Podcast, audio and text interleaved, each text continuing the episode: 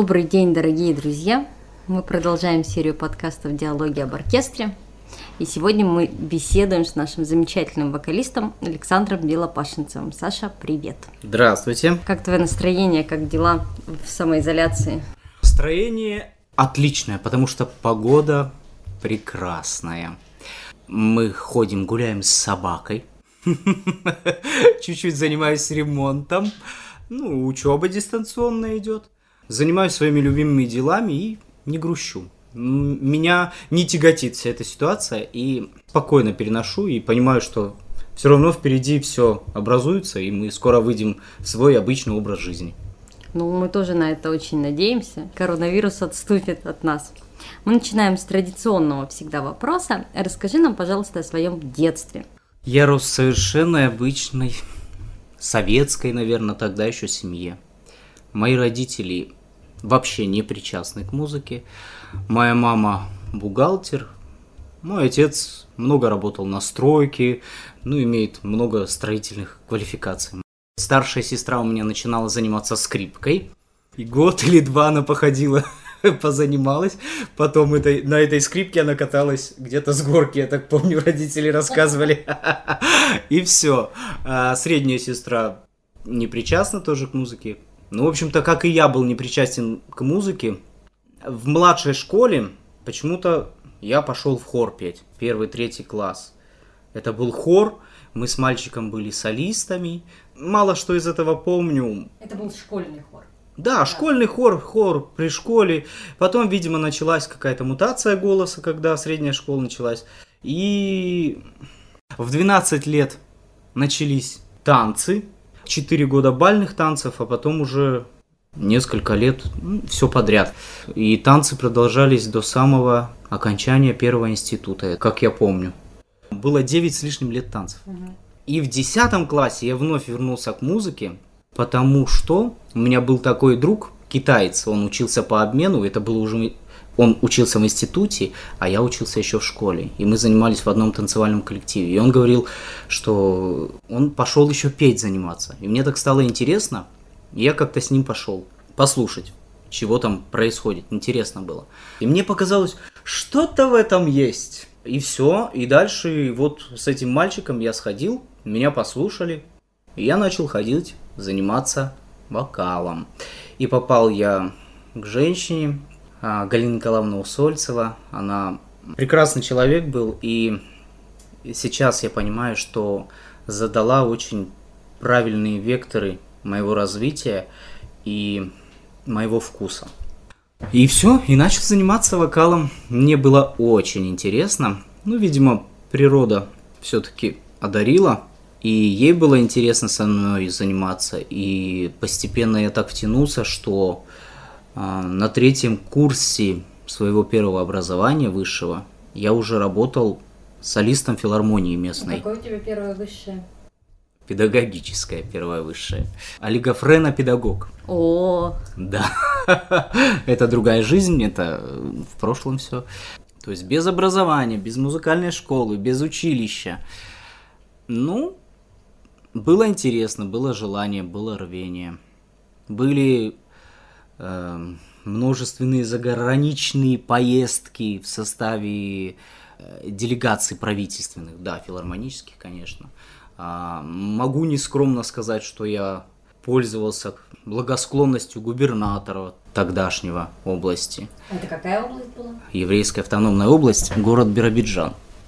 Там я прожил до 23 лет. Как ты попал в Красноярск? Когда начал заниматься вокалом, соответственно, и начинаешь штудировать, изучать певцов, интересоваться, кто, что, когда.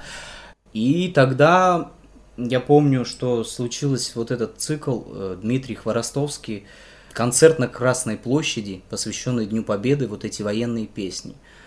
И все, это была такая любовь, что невозможно было устоять. И, конечно, начал слушать, увлекаться его творчеством и понял, что надо ехать учиться в Красноярск к его педагогу. Так и случилось. Я получил первый диплом, на следующий день я уехал в Красноярск поступать. Поступил сразу, не верил. На самом деле летел с таким чувством попробовать, чтобы потом всю жизнь себя не корить. Но взяли. Но опять же тут фактор сыграл, что э, все-таки второе образование в стране платное. И я, конечно, поступал платно. Но тот самый губернатор, который мое творчество любил, э, как-то я получал правительственную премию там, еще дома в Биробиджане. И был какой-то разговор с губернатором, и где я сказал, что хотел бы после первого образования э, получить музыкальное образование, чтобы стать профессиональным певцом. На что получил ответ, что поступайте, если вы поступите, область за вас будет платить. Так и случилось. Поэтому спасибо огромное губернатору. А филармония как тебя отпускала в Красноярск? А куда им было деваться? Жизнь моя, решения мои были. И все. Учиться мне было плане гуманитарных да, дисциплин гораздо легче, потому что я учился в гуманитарном вузе, когда я увидел творческий вуз. Честно могу сказать, что два года я так посмеивался над тем, как они учатся, что и все жалуются, что так тяжело учиться, невозможно, столько предметов. А пройдя гуманитарный вуз, мне казалось, это все. Легко. Да, потому что и, и диплом был написан, и куча практик в школе, и предметов куча всяких, и психологии, и все подряд. Поэтому и перезачетов было много, конечно, из первого диплома. И первые три года а, ушли на то, чтобы догнать своих сокурсников в плане музыкальной образованности. Это было интересно. Доказать самому себе, что при желании можно сделать очень много в довольно короткие сроки. К третьему курсу я уже более-менее находился в каких-то понятиях профессиональных. И дальше уже занимался чисто вот вокалом. Но с инструментом всегда были проблемы. И до сих пор это не так легко. Поэтому играть, конечно, я не особо умею. О чем а у жалею? тебя никогда не было в смысле научиться играть на инструменте на каком-то? Мысль всегда была, всегда хотелось играть, но это давалось тяжело. Может быть, потому что с детства не воспитывалось это. Может быть, ну, какой-то расположенности нет. Хорошо играть на инструменте – это другая профессия. А какой инструмент ты бы выбрал? Фортепиано. Только фортепиано, да. Как-то никогда душа не лежала ни к чему другому. Потому что, мне кажется, фортепиано это самый универсальный инструмент, на котором можно сыграть все. А какую музыку ты слушаешь сейчас? Какую музыку? По большинству я музыку просто так не слушаю. Практически все только по работе. Ну а какое направление вообще? Классическое, все классическое. Ну или, конечно, либо то, что учишь, да, нужно там в оркестре много советских песен, и это требует же время, чтобы выучить текст. Едешь в машине и включаешь песню и учишь текст. В основном это классическая музыка, и то потому, что занимаюсь преподавательской деятельностью, и приходится очень много слушать для того, чтобы студентам дать репертуар чтобы дать им э, хорошие эталонные образцы, да, послушать. А кто вообще для тебя эталон?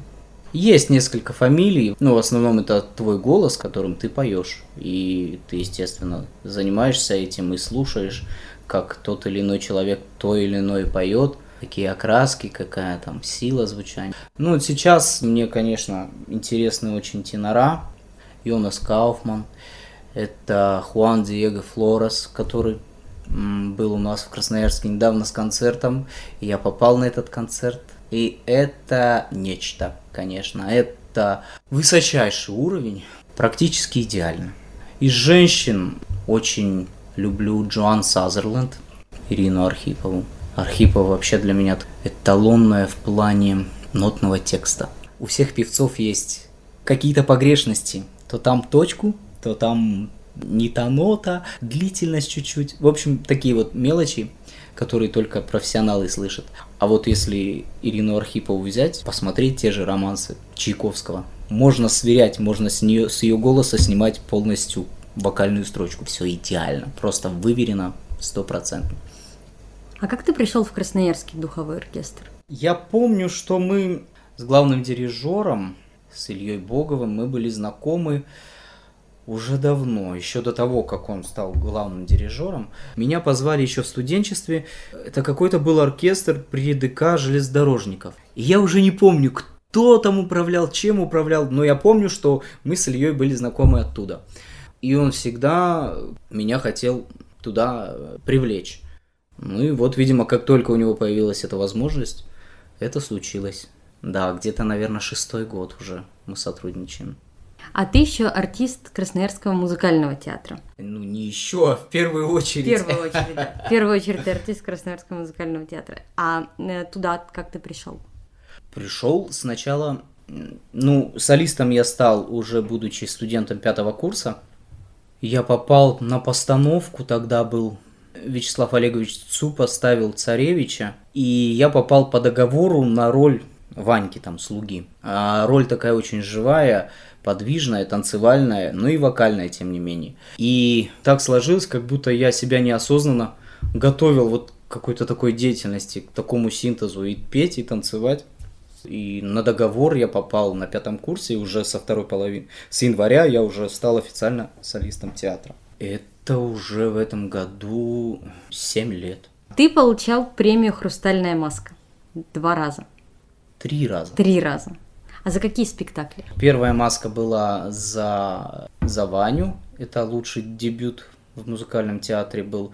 Вторая маска – это лучшая мужская роль второго плана. За мюзикл Казанова роль Рикардо. И третья маска – это 2017 год. Лучшая мужская роль, главная, в лайт-опере «Мертвые души».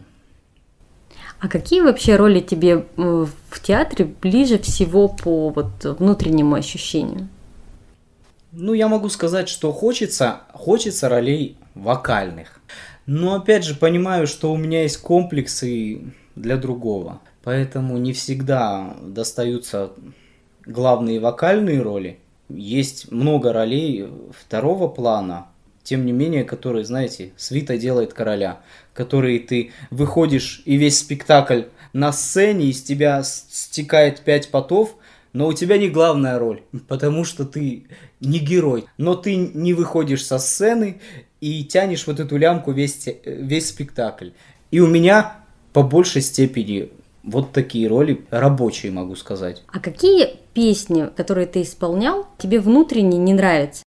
Конечно, беру не только то, что мне нравится. Если бы я брал только что мне нравится, наверное, было бы сложно со мной работать. Ну вот, Елена Владимировна, директор оркестра, знает прекрасно, что я не знаю, почему-то не нравится мне песня «Чертово колесо». Вот не люблю ее, вот не лежит по душе. Не, не, лежит. не лежит. Хотя голосом никаких проблем там нет. Казалось бы, почему, в чем причина? Не знаю. Вот в душе есть какой-то стопор, не нравится. Но тем не менее пою, когда нужно, пою и... Хорошо. И никто об этом не знает, как бы говорят. Ну, сейчас узнают. Есть такие песни, да, приходится петь иногда. И то, опять же, моя профессия, да, наверное, моя роль как артиста найти э, смыслы в песне, да, в произведении, переработать его под себя, чтобы она присвоилась и стала твоим и, соответственно, начала нравиться. Вот это одна, наверное, из главных задач наших. Поэтому нравится, не нравится, можно сделать аранжировку, можно сделать какое-то другое видение, и вот уже песня та же, а музыка изменится, содержание изменится, и вот она уже и присвоена как будто. А какими качествами, на твой взгляд, должен обладать профессиональный певец или актер? Это огромное количество качеств, на мой взгляд. Вот у меня есть такое мнение, я не знаю, что артист это в первую очередь совокупность многих-многих факторов, которые дают нам возможность быть артистами. В первую очередь, конечно, это одаренность природная, ну то есть талант. Хотя, может быть, даже ведь это и не, не в первую очередь. В первую очередь трудолюбие. Есть у нас пословица 10% таланта и 90% труда. Есть более талантливые люди, одаренные природой, да, наделенные другими качествами голоса, чувствования, способности отдавать вот эти чувства, но не такие трудоспособные. А есть люди, у которых есть минимальный талант, минимальные профессиональные, так скажем, задатки, но которые развивают себя до, до такого уровня, что те, которым дано больше, они никогда даже ну, не достанут до него. Потому что труд делает нас теми, кем мы становимся. И я полностью это поддерживаю. Мне часто говорили однокурсники мои, да ладно, что там тебе? Тебе же это легко, ты там такой одаренный. А я себя никогда не считал таким одаренным, до сих пор не считаю.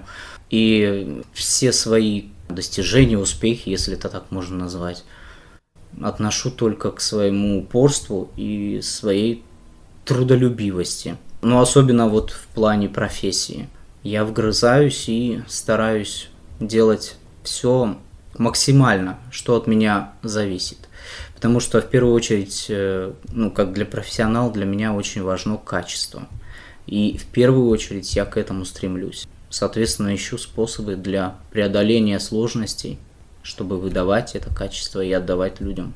И последний вопрос. А, сейчас а, пока еще действительно режим самоизоляции у многих, а скоро лето и отпуск, и у многих людей будет свободное время. Вот что бы ты посоветовал почитать, посмотреть, а мы с женой очень любим фантастику, причем, ну, фэнтези такие, типа сказок, типа Люди Икс, вот такое. Мы прям любим это и пересматриваем. Гарри Поттер, э, раз в полгода обязательный пересмотр.